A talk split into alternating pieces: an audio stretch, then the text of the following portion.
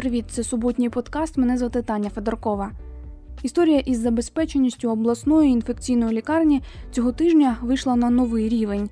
Слідом за представниками обладміністрації медзаклад перевіряла комісія Міністерства охорони здоров'я.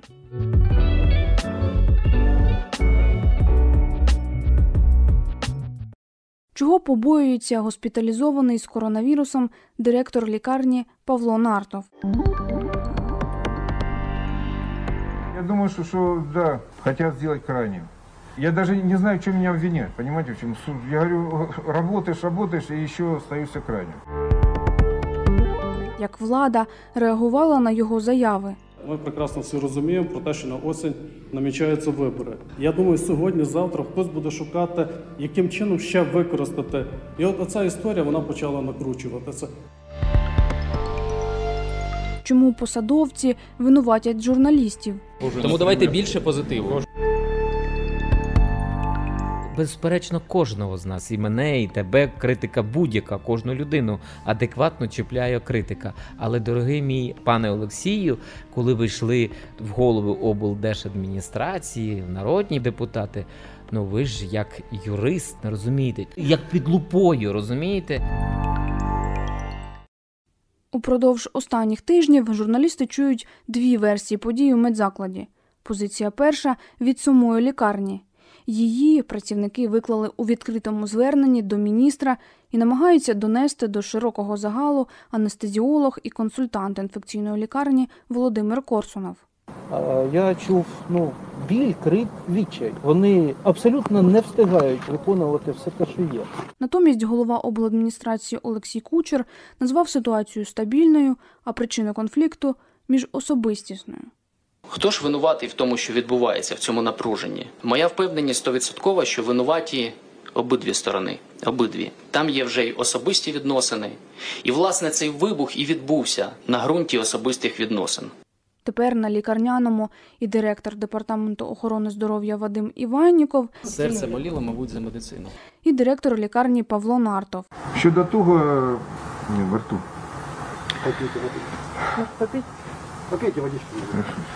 Перший не відповідає на дзвінки, другий звернувся до преси через вікно палати.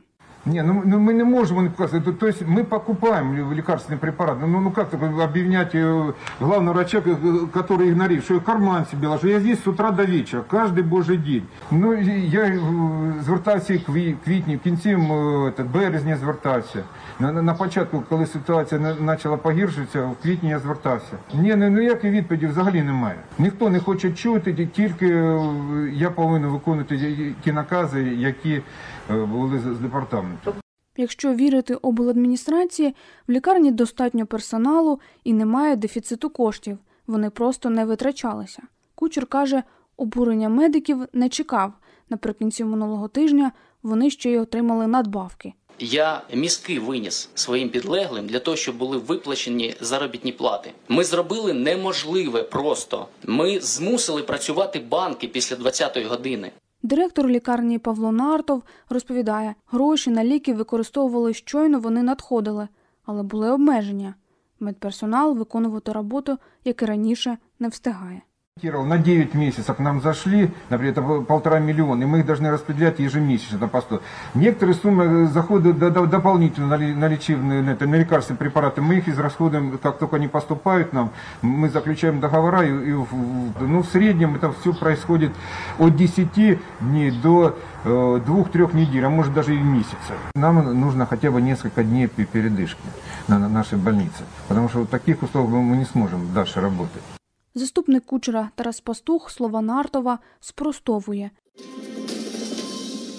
Якщо ці гроші в нього на рахунку, він єдина людина, яка приймає рішення щодо витрачання цих коштів. Це насправді е, для мене просто дивно, що пан Нартов, як керівник, який вже напевно не перший день е, працює з бюджетом, він цього не знає або можливо маніпулює цими речами. Коли він говорить про 2-3-4 тижні закупівель, е, він також знає про те, що на сьогоднішній день є спрощена процедура закупівлі медикаментів, які відносяться до ковідних пакетів. Наголошує на політизації проблеми і не пов'язує високу летальність серед пацієнтів з коронавірусом на Харківщині. Ситуацією у лікарні. Говорити про те, що тут є певна системність, що тут є помилки лікарів, чи те, що тут недостатньо обладнання, чи те, що тут недостатньо медикаментів, чи інших причин на даний час ми не можемо про такі речі говорити. Сьогодні лікарня забезпечена і киснем, і обладнанням. Вам цікаво вийти на певну якусь цифру і знайти, хто в цій всій історії винен. Ще раз, ми з вами не слідство, Нам не цікаво, щоб ця ситуація не повторювалася, тому що цікаві але- висновки. Але ми беремо за аксіому е, там речі, які хтось один сказав, і навколо цього от є лист лікарів. От вони написали, що вони не справляються, і е, власне е, ми починаємо шукати винних, якби в цій всій історії. Давайте ми запитаємо взагалі напевно пацієнтів. Родичів пацієнтів журналісти вперше чули ще до перевірки, наприкінці квітня, на початку травня. Про смерть свекра, якого могли заразити у лікарні, тоді заявила харків'янка Маргарита Шевцова. Тепер, коли й сам директор публічно визнає проблеми, її родина думає, чи звертатися до правоохоронців. Честно говоря, мы с супругом эту тему только начали обсуждать, но в целом большого смысла мы этого не видим, потому что, ну, а чего мы добьемся этим? Ведь человека никто не вернет. А то, что действительно так лежали, мы это изначально как бы и знали. Местная палата, их там лежало то 4, то 6, то 8. Ну, перебрасывали же с отделения в отделение, и он говорил, что один парень лежит, он кашляет, а через пару дней потом сказали, что у этого парня все-таки подтвердился коронавирус.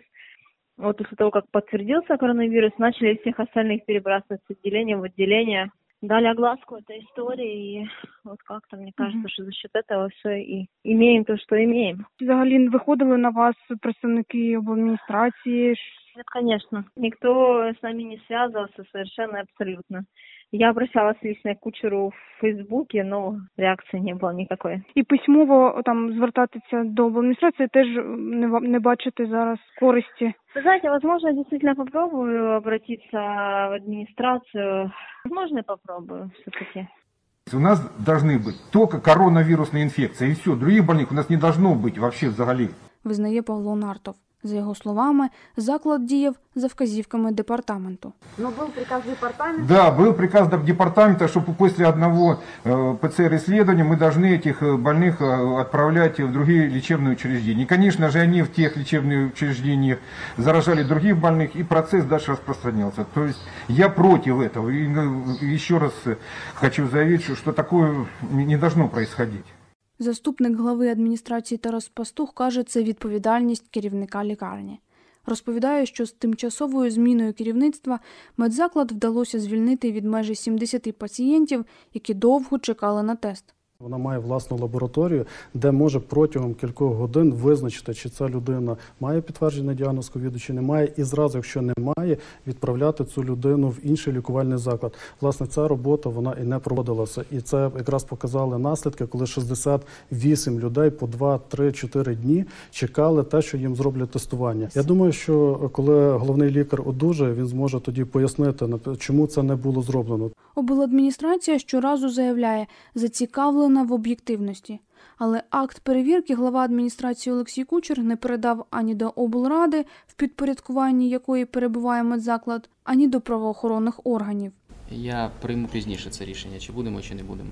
Ні Нартов, ні обладміністрація не показали документів і журналістам. Ви можете дати, щоб ми побачили, що дійсно на рахунках були кошти на лікарські засоби. Постійно залишалися щомісячні, як ви Зробіть запит, ми вам надамо відповідь. Ви не довіряєте нам? Висновки міністерської комісії глава МОЗ Максим Степанов ще не озвучив. Працювала там вівторок і середу. До складу цієї комісії я ще е, долучив е, Ольгу Голубовську, про- провідного інфекціоніста нашої країни.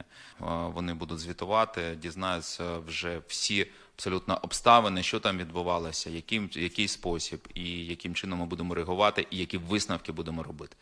Журналіст українського радіо Володимир Носков спробував розібратися в ситуації у п'ятничному ефірі. Вітаю усіх слухачів українського радіо. Ви на першому каналі. Я спитала його, чи вдалося представникам різних сторін знайти спільну мову наживо, та наскільки об'єктивні у цій історії закиди чиновників до журналістів. Скандал навколо обласної інф- інфекційної лікарні. Виникла така ідея. Я уважно слухав прес-конференцію голови Харківської обласної адміністрації Олексія Кучера, де він почав наїжджати на журналістів. Ну це традиційно для нас, для Харківщини, взагалі для України з боку влади. Так от і він там е, жалівся, що от немає, бачите, там дискусій, що от не можуть там сторони між собою поспілкуватися. От- І от я й думаю, що треба влаштувати такий дискусійний майданчик. І тому для мене було дуже цікаво, по-перше, розібратися, хто ж тепер кому підпорядковується, де ж е, втратилася оця ниточка комунікації. Справа не лише в Іванікову і е, Нартову, а на- насправді справа і в Михайлові Чернякові, голові, заступнику е, голові, голови облдержадміністрації, справа у пастуху, тому що вони ті особи, які є, як кажуть, вухами, так вухами Олексія Кучера, які вкладають йому певну інформацію. А чи між вами є координація ця? Ну, безперечно, пастух запевняв, що всі працюють відповідно посадових обов'язків, що між ними є діалог, між ними є дискусія, але все-таки враження за відповідями є оця розкоординація, можливо, якоюсь мірою і конкуренція. Щодо політизації, Певною мірою якоюсь є політизація, але я більш ніж переконаний, що е, цієї політизації не було б, як- якби дійсно не виникло кризи. І зрозуміло, що під перед місцевими е, виборами це просто, от, знаєш, як Ну просто взяти і використовувати це тобі піар, от реально. Тут не можна говорити тільки на політизацію. на твою думку, чи достатньо є доступ до голови адміністрації Я б сказав, би, завжди залишається питання в якості. Я б його от так по-дружньому застеріг би повчати журналістів, розказувати, як вони мають писати. ображається, наскільки ми зрозуміли, з того, що от критика е, Вона чіпляє безперечно кожного з нас, і мене, і тебе. Критика будь-яка, кожну людину адекватно чіпляє критика. Але, дорогий мій пане Олексію, коли ви йшли в голову облдержадміністрації, ну ви ж як юрист е, розумієте взагалі, чим вище ви за посадою, тим більше буде всякої компрометуючої інформації під лупою, розумієте? І тут буде безперечно е, і антикорупційний центр стерти, яку ви машину купили, квартиру купили